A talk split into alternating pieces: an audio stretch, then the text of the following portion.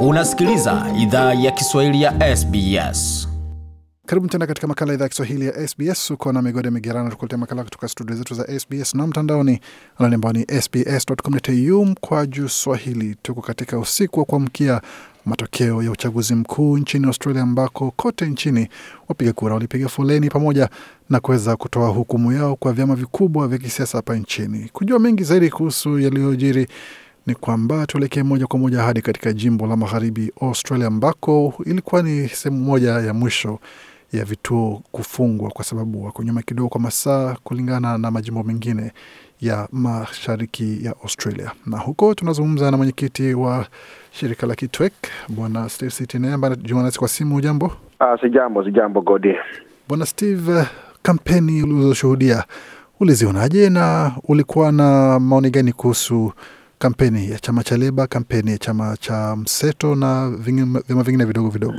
Uh, shukrani sana Godi. Um, kama mjuavyo, uh, wiki tano iliyopita uh, waziri mkuu wa Australia alitangaza ati kuna uh, uchaguzi mkuu jana, na vile alitangaza kampeni ikaanza, na tulikuwa tunajua itakuwa itakuwa uchaguzi ya itakuwa ya karibu kabisa kwa vyama, kwa sababu chama cha Leba na chama cha mseto wako very close kwa walikuwa very close kwa nini kwa opinion polls, lakini vile siku zilienda tukaona ati chama cha Leba ilikuwa inapata umaarufu sana hapa magharibi ya Australia. Aa, na kwa hivyo tulikuwa tunajua ati chama cha Leba itafanya vizuri hapa Western Australia. Maanake ilikuwa ime, tulikuwa na uchaguzi mwaka uliopita na chama cha Leba ilichuku, ilipata ushindi mkubwa kabisa kwa uh, kwa uchaguzi ya ya state. So tulikuwa tunajua ati chama cha Leba itakuwa na siku mzuri in terms of kupata makura. Na ni kwa nini chama cha Leba kilikuwa na uvutio mkubwa sana dhidi ya chama cha mseto? Chama cha Leba imekuwa na umaarufu sana hapa, maanake kutoka mwaka wa elfu mbili na ishirini vile tu, uh, vile hii ugonjwa wa korona ilikuja, um, kiongozi wa Leba hapa ama premier ya Western Australia anaitwa Mark McGowan alipata kuweka masharti ngumu kabisa ya wale watu wanatembea hapa, akaweza ku, kupigana kabisa na hiyo ugonjwa ya corona mpaka akaweka mambo ya border closures, akafunga mipaka zetu, akasema hakuna wageni wanakuja hapa kutoka um, majimbo zingine. Kwa hivyo Western Australia ilikuwa jimbo moja haiku haikupata madhara kubwa sana kwa mambo ya corona.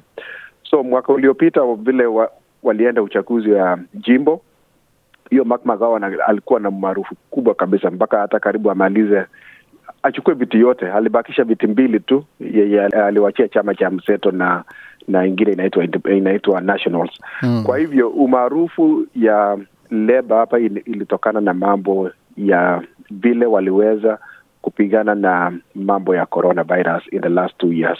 Hiyo ndio ilipatia umaarufu sana kiongozi wa hapa. Na tunaona katika uh, kura ambazo zinaendelea kuhesabiwa ni kwamba chama cha Leba kinaendelea ku, kuweka pabaya sana chama cha mseto. Ni kumaanisha kwamba hali itakuwaje baada ya uchaguzi huu? Ni kusema kwamba chama cha mseto itabidi kianze kufanya tathmini ya kina kuonyesha kwamba yale makosa ambayo walifanya katika kampeni wanayarekebisha kabla ya uchaguzi mwingine ujao, ama afya yake iko sawa? Bwana Godi, makosa ile uh, ile chama ya mseto ilifanya ni vile nilikuambia, mwaka uliopita tulikuwa na uchaguzi ya ya jimbo yetu na Leba ilichukua viti mingi kabisa, na hiyo ilikuwa kwa sababu ya vile National, National Liberals walikuwa na wana lead, kwa sababu kuna mwanasiasa mmoja anaitwa Clive anaongoza chama cha United Australian Party, alichukua Western Australia kotini. Ati wao wamekatazwa kuja Western Australia kwa sababu ya ile masheria walikuwa wameweka hapa.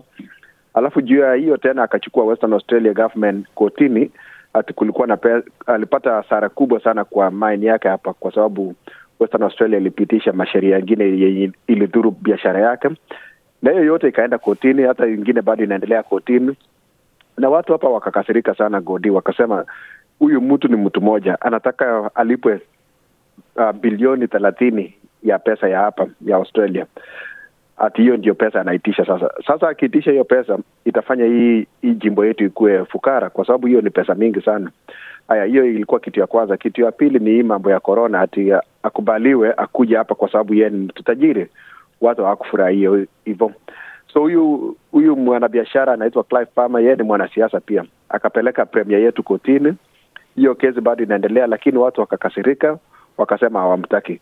So in the process prime minister mwenyewe mwenye alikuwa kiongozi wa ya chama cha mseto akasupport akasupport huyu Clive akasema ati ana, uh, ana kesi mzuri, serikali itamsaidia. Western Australia inafaa kufungua boda zake, alafu watu wakuje.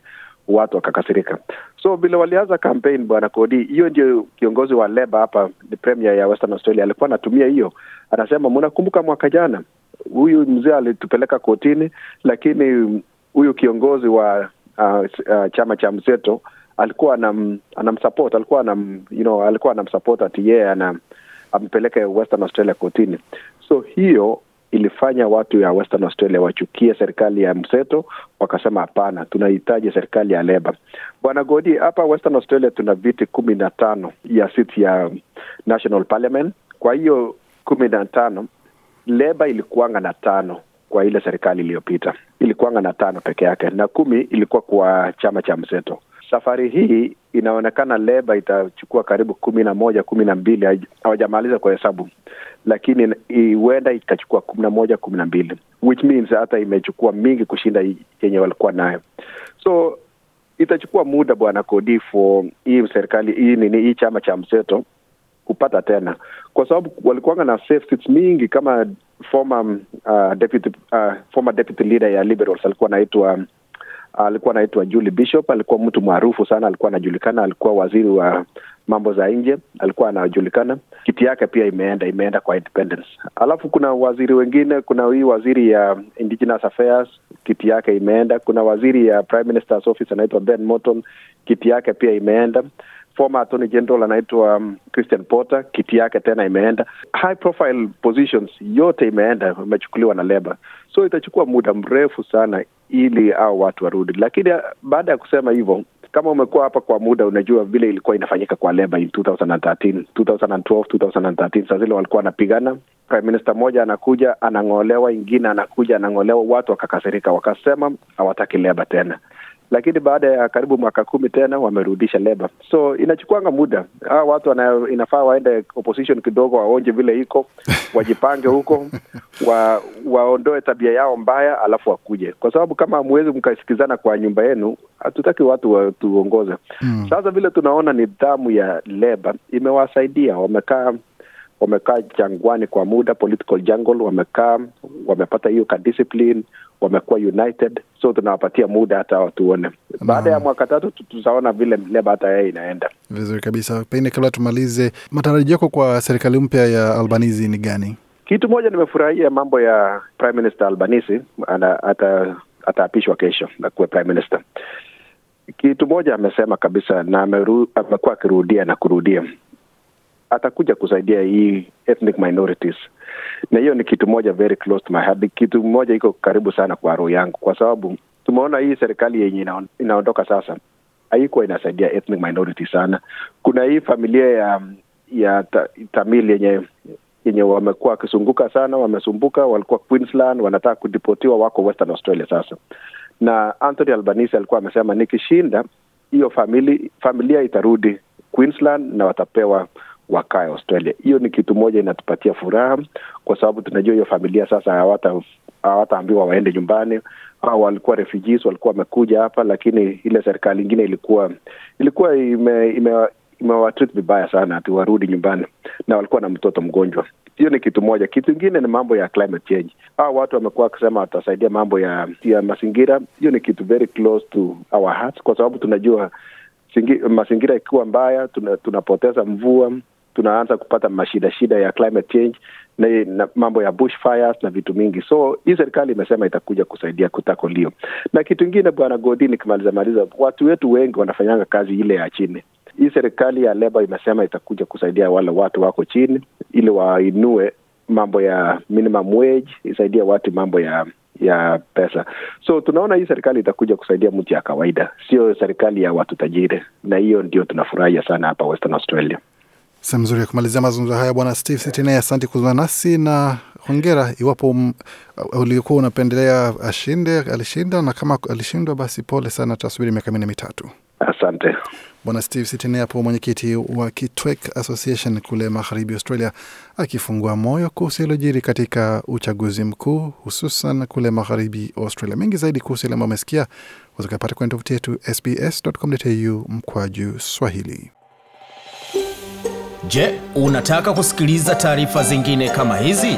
Sikiliza zilizorekodiwa kwenye Apple, Google, Spotify au popote pale unapozipata.